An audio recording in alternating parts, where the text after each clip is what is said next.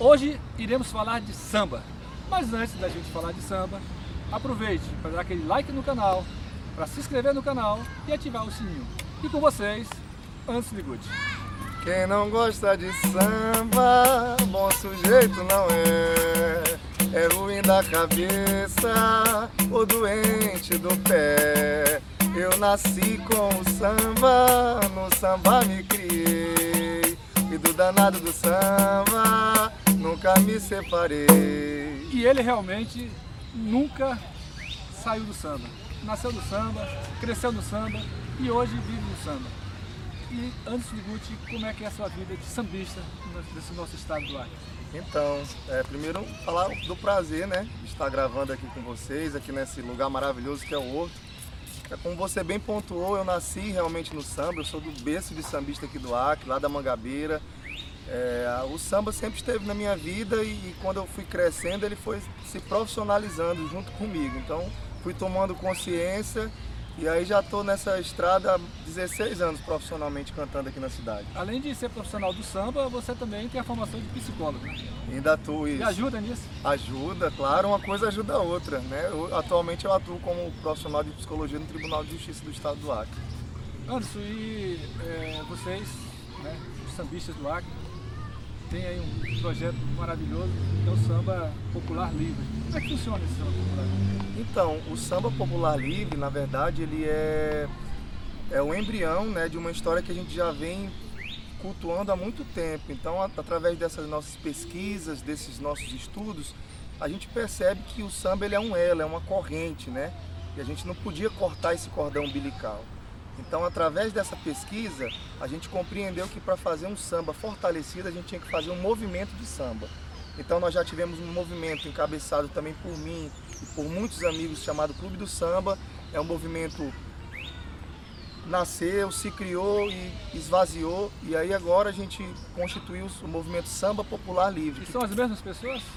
Alguns sim, chegaram novas pessoas, outros já era daquela época. E paralelo a isso tem um movimento também que o Bruno tem encabeçado, que é o Caso de Bamba. E a gente vai unindo nossas forças e fazendo música e levando é, a nossa cultura para a nossa cidade. A música no Acre, ela, como é que ela é encarada, como é que, ela, como é que as pessoas sobrevivem da música no Acre?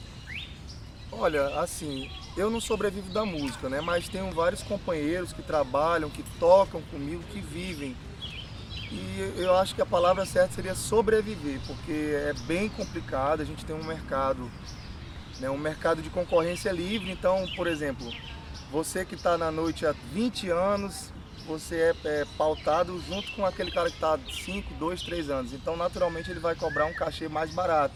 E você que já está aí na estrada vai ter que se realinhar e se adequar, então você perde mercado. Agora, voltando para o movimento Samba Popular Livre, como é que ele funciona efetivamente? Então, esse movimento, ele a gente faz rodas né, mensais. O objetivo dele é ocupar espaços públicos da cidade. Então, uma vez por mês, nós estamos em algum espaço público. Por exemplo, como é que você faz a escolha desse espaço público? Então, a escolha ela é, é feita é aleatória. Né? A, gente, a nossa primeira roda de samba foi na Rua da África, que foi exatamente no dia 20 de novembro, dia da Consciência Porque... Negra. Ah. Então Entendi. tem esse viés, né? Isso, Dia da Consciência é um, Negra. É um viés de cultura, de conscientização. Isso, conscientização e, e, voltando naquela palavra que eu gosto sempre de falar, de ligar esse cordão umbilical. Então o samba ele tem uma história e, e ele tem uma, uma história de existência. Então no dia 20 de novembro a gente pactuou e pontuou do porquê do samba popular livre estar na cidade. Então a partir daí nós no mês seguinte nós estivemos no Mercado Velho, depois nós, nós fomos para o Mercado dos Colonos, nós fomos lá para a Rua da Mangabeira, a gente fez uma edição a lá. Mangabeira. A gente fez uma edição lá de pré-carnaval e a gente está três edições lá no Casarão. Esse ano é, é, um ano de muita dificuldade, de muita turbulência e a gente vê que é, os incentivos à cultura têm sido cada vez menores. Tem sido, é, como é que vocês têm sobrevivido a essa, a essa onda de cortes de recursos, de oportunidades para a cultura?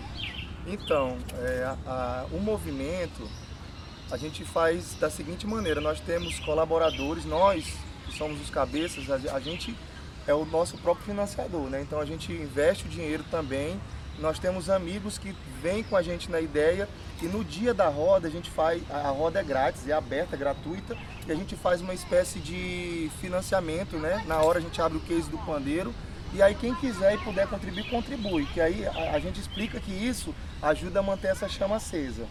Mas a gente hoje não conta com nenhum apoio institucional, entendeu? Nunca contaram também? Nunca contamos. A gente conta às vezes assim com uma edição ou outra, por exemplo, quando a gente faz na que a gente fez agora dia 20, a gente contou com a colaboração da prefeitura no sentido de nos doar uma tenda, né, de uma estrutura, mas o cerne da roda, os músicos, o som, toda a logística é feita pelo nosso núcleo mesmo. Então o grande lucro, o grande lucro de vocês né, nesse movimento é a paixão pela música, de levar a cultura, né, é, envolver as pessoas. O público de vocês nessas, nessas rodas, comumente é um público mais jovem, é um público mais, de mais experiência? Como é que é o público? Olha, eu tenho uma grata surpresa, assim, o público que, que, que frequenta nossas rodas é um público muito eclético. A gente vê lá jovens, vê idosos, muita família, criança. A gente faz a nossa roda de samba, inclusive até num horário um pouquinho mais alternativo, porque no geral as rodas de samba aqui têm funcionado mais tarde da noite, né? 9, 10 horas, e a gente começa a nossa roda às 7. Então tipo a gente, uma matinê. Tipo uma matinê, para a gente conseguir justamente trazer as pessoas e, e também o objetivo desse movimento é fazer uma formação de público. Então, para a gente formar público, tem que levar pessoas novas nessa roda. Como é que vocês fazem a difusão de, dos eventos, né, do, do, desse movimento, uhum. de uma forma geral? A difusão ela é feita através das redes sociais, né? não tem um outro meio mais efetivo. Né? A gente não, não tem dinheiro, né? não faz grandes divulgações em televisões e rádio, a gente vai no nosso boca a boca e pelas redes sociais dos nossos agentes culturais que estão com a gente nesse movimento. Sempre tem uma dúvida, antes, que as pessoas dizem que o sambista não gosta de ser chamado de pagodeiro. É, qual é a diferença? Existe alguma diferença entre samba e pagode, alguma coisa nesse sentido? Então, a gente estava conversando um pouco em off, né? Assim, o que eu poderia explicar de forma mais simplista é que a palavra pagode, ela foi estigmatizada, ela foi utilizada, né, na década de 90 é, quem trabalha com cultura, com a cultura de massa, pegou essa palavra para dar nome a um novo movimento que estava surgindo na década de 90. É aquele movimento que surgiu as bandas Raça Negra, só para contrariar, e por aí vai, com uma proposta diferente, né? Um, uma, uma letra mais sentimental, uma melodia mais simplista. E aí o sambista de raiz, que já vinha de uma tradição, de uma história, ele, ele não queria ser comparado a esse novo movimento. Né? Então por isso que o sambista, em certo momento, ele, ele, ele, ele preferiu não ser chamado Recuou. de. Não, preferiu ser não chamado de pagodeiro, mas até então não tinha problema. Porque se a gente for procurar, a palavra pagode, na essência, quer dizer encontro. Então é reunião de músicos. Então, por exemplo, uma reunião de sambista é um pagode, porque a gente está se reunindo em torno de algo para cantar. Então essa é basicamente a diferença. Mas mesmo assim, houve esse estigma? Houve esse estigma porque utilizaram essa palavra, né? Comercialmente. Então, comercialmente, então, é tanto que você vê o pagode, né? o, quando você fala no pagode, você já, já remete a essas bandas mais, mais, mais de cá, dessa década de 90. Mais romântica. Mais romântica, é, é um, já, já traz uma formação diferente da, do, da proposta do samba de raiz, então traz é, banda com teclado, com guitarra, com bateria, que não tem na formação do samba de raiz, que é um violão de sete cordas, que é um pandeiro, que é um tantão, uma coisa mais pau e corda. Quais são as principais influências de vocês na, na musicalidade de vocês? Olha, a minha é assim, é o mais raiz possível. Eu, eu comecei, né, de casa, ouvindo Martinho da Vila, João Nogueira, Paulo César Pinheiro, Nelson Sargento. E aí, à medida que eu fui crescendo, eu fui me aprofundando ainda mais nos meus estudos. Então conheci compositores como Mestre Massal, é, Candeia, Nelson Cavaquinho, Nelson Sargento. Então a gente vai da raiz mesmo da pesquisa mas, claro, a gente canta compositores atuais de valor, Arlindo Cruz, essa turma da década de 80 que fez uma efervescência e uma modificação efetiva na forma de tocar samba, que é a turma do Cacique de Ramos. Então a gente bebe também dessa cultura do Jorge Aragão, Arlindo Cruz, Fundo de Quintal, também é uma, uma referência nossa, mas a gente também bebe lá da raiz e aqui na nossa terra, é claro, a gente também, como bom sambista criando, a gente nunca esquece do nome do Da Costa. O Da Costa, eu tive, tive, o prazer de conhecer o Da Costa. Ele, na verdade, foi um dos pioneiros. Pioneiros. Antes, além do samba também, como é que você é, é, é, trata e conduz a sua vida na fé? Então, é, quando a gente fala de samba, a gente fala de tudo, né? Porque o samba sempre foi resistência. Então, quando eu te falo, quando eu falei no início da nossa conversa que o samba, ele, ele tem cor, ele tem raça, ele tem religião, porque ele vem de um lugar. Então, ele vem do culto a essa ancestralidade. Então, inevitavelmente, quando a gente fala de samba, na essência, a gente, a gente fala dos elementos da natureza, a gente fala dos orixás. Então, a gente fala, claro, da nossa fé, que está pautada também nessa fé negra, né, no candomblé, na umbanda, nessa manifestação religiosa. Que, que a, os sambas, quando aconteciam nessa época, depois da, da, da, fé religiosa que era profetizada naquele espaço, aconteciam as rodas de samba. Inclusive agora teve a polêmica, né, que um dos representantes do governo federal disse que não existia movimento negro, né, que o movimento negro, na verdade, que a escravidão foi benéfica aos negros. Aos Rapaz, negros. isso aí foi o, como o próprio Martinho da Vila se pronunciou com a letra do Noel Rosa. Isso foi um palpite infeliz. Ele falou o seguinte: quem é você que não sabe o que diz? Meu Deus do céu, que palpite infeliz. Isso foi realmente uma declaração muito infeliz e deixou o movimento negro muito insatisfeito. Você veja, você mexeu com o Martinho da Vila, um senhor de 81 anos que contribuiu e contribui porque está vivo, ainda está produzindo com 81 anos. Para esse cara se manifestar é porque o negócio não foi bom mesmo. Mas o pessoal está mexendo com muita coisa mesmo, né?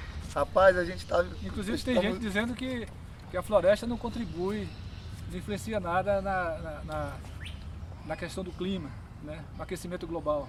O mundo está meio mudado. Né? Estamos, estamos vivendo em tempos difíceis, por isso que eu reafirmo que movimentos como o samba popular livre, ele se faz de extrema importância, porque no samba a gente também trabalha com consciência, nós cantamos, a gente já fez edições de samba com é, é, o samba da natureza, trazendo essa importância. Então, para quem diz que isso não influencia, a gente diz lá no samba que é mentira, influencia diretamente. Então é possível diante de tanta dificuldade, o samba e a música, a gente superar essas dificuldades? A nossa história é isso aí. A gente sempre superou, o samba sempre superou, sempre tentaram abafar o movimento negro, sempre tentaram abafar o samba de raiz e a gente está vivo até tu hoje. Tu chegaste a, a, começar a ler o livro do Lira Neto, A História do Samba? Cheguei, Primeiro sim. volume? Belíssima história. É né? belíssima história e ele vem reafirmando justamente o que eu estou reafirmando aqui para vocês. O samba sempre foi de resistência. Ele sempre teve que, que mostrar por que estava, né? A gente pega na história o samba, ele, ele, os sambistas eram presos. Não deixa o samba morrer? Não deixa o samba acabar. O samba, o morro foi feito de samba para a gente sambar. O samba era, era, era vadiagem e hoje o samba está aí nos palcos, nos teatros porque é forte. Anderson, é, vocês aqui já têm a história. Mas para registrar essa história, você não pensa em gravar um CD ou alguma coisa assim nesse sentido? Sim, penso, com certeza, né? Está faltando? Todo, acho que todo, todo artista, todo sambista pensa em gravar, mas agora eu estou realmente mais focado nessa, nessa salvaguarda de movimento. Mas eu, eu tenho pretensão sim, de no, ano, próximo ano, ou em breve, estar tá fazendo um registro, fazer um, uma vaquinha online, né? Eu tenho muita gente que me estimula antes, tem que gravar, tem que registrar, eu tenho muita coisa. É, compositores amigos que compõem muita coisa e me mandam. Você eu, compõe também? Alguma coisinha. Se eu te falar que é minha veia de compositor, estarei mentindo. Eu sou mais pesquisador mesmo. Mas gosto de escrever, a hora ou outra, escrever alguma coisinha. Mas em breve, eu, com certeza, eu estarei produzindo alguma coisa e gravando né, uma resistência do samba também a criando para mostrar a nossa identidade no samba. Como você falou, o samba é resistência a composição e a letra, através da música, diz muita coisa. Toca alguma coisa pra gente aí, pra gente encerrar. Me fez lembrar de uma parceria minha, do Ed e do Bruno, que diz assim: Lá vem o samba e vai voar, e vem com a arte de improvisar. Quem disse que aqui não tem samba, não sabe nem o que falar. Então tire logo o chapéu que é pro samba passar. Com a minha autoestima, eu vou pra roda de samba. Com a pura inocência que é fora de série de uma criança. Com um toque malandro na roda, o sambista com sua fada. Manda o verso pro divina luz, o balanço do rio, a nossa velha guarda. Lá vem, lá vem o samba e vai voar. E vem com a arte quem disse que aqui não tem samba, não sabe nem o que falar. Então tire logo o chapéu que é pro samba passar. Tira o chapéu pro Anderson, dê o like, inscreva-se no canal e ative o sininho. para receber a gratificação. Valeu, Anderson. Valeu, salve o samba. Salve o samba.